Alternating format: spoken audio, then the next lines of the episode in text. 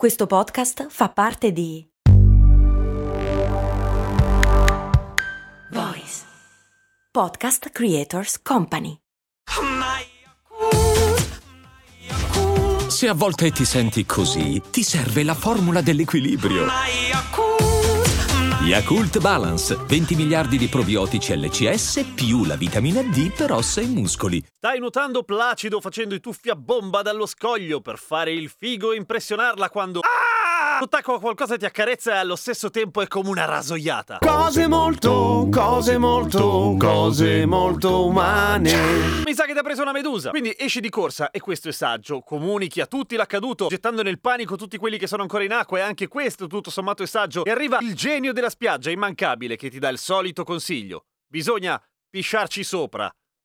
No! Non è una buona idea, per un sacco di motivi, ma solo uno di questi riguarda appunto la puntura della medusa, perché non serve a niente. Ma prima dobbiamo capire come funziona la puntura. Allora, le meduse ce le abbiamo in mente tutti. Sono questi esseri placidi e anche affascinanti a loro modo, placidi finché non incontrate il loro cammino, e li scoprite che sono fatti al 95% d'acqua e al 100% di furia e violenza insensata. I tentacoli hanno delle simpatiche cellule che si chiamano cnitociti, sono tipo piccolissime uova di alien. Avete in mente? Che si aprono al contatto con la loro preda preda e, o vittima e si riempiono di acqua marina. A quel punto dentro c'è una roba che si chiama spirocisti, che ha anche la forma di una microscopico arpione e funge proprio così. C'è un filo che lo tiene attaccato e una punta che vi si infila nella pelle. Gli spirocisti partono a 700 nanosecondi, che è una velocità inimmaginabile, è 500 volte più veloce del battito di ciglia. Penetra nella pelle della vittima iniettandoci del veleno, anzi neanche, non uno, tre veleni. Perché di solito sono tre proteine e sono in varie dosi, in vari equilibri a secondo del modello di medusa. Variano anche le quantità, naturalmente. Sono l'ipnotossina, la talassina e la congestina. Una serve a immobilizzare la preda, una a farti venire uno shock anafilattico e la terza a fermarti il cuore. Così, per essere sicuri, perché la medusa è prudente. Per fortuna nel Mediterraneo fanno un sacco male e basta la maggior parte delle meduse che incontriamo. A meno che ovviamente non siate allergici, ma quello è tutto un altro discorso. E non sono mica pochi gli ignitociti. In meno di un metro di tentacolo ce ne sono più di mezzo milione. Ma in realtà, in questo caso, le dimensioni contano fino a un certo punto, perché l'iracandi, ad esempio, che è una medusa grande come l'unghia del vostro pollice, per dire, ha abbastanza veleno da provocarvi un'emorragia cerebrale o un infarto. Poi c'è la Chironex flicheri che ti ammazza in tre minuti, però è in Australia e ogni anno ne muore almeno uno in Australia, appunto delle meduse. Però l'Australia ha un sacco di problemi, la natura là è proprio cattiva. E poi ce n'è una che ha i tentacoli lunghi tipo più di 30 metri, però di solito le noti e dalle nostre parti proprio non ci sono. Che cosa si usa di solito dopo la puntura della medusa? La cosa migliore è anche quella più semplice, bisogna lavarsi con l'acqua di mare, assolutamente non acqua dolce, togliersi i kit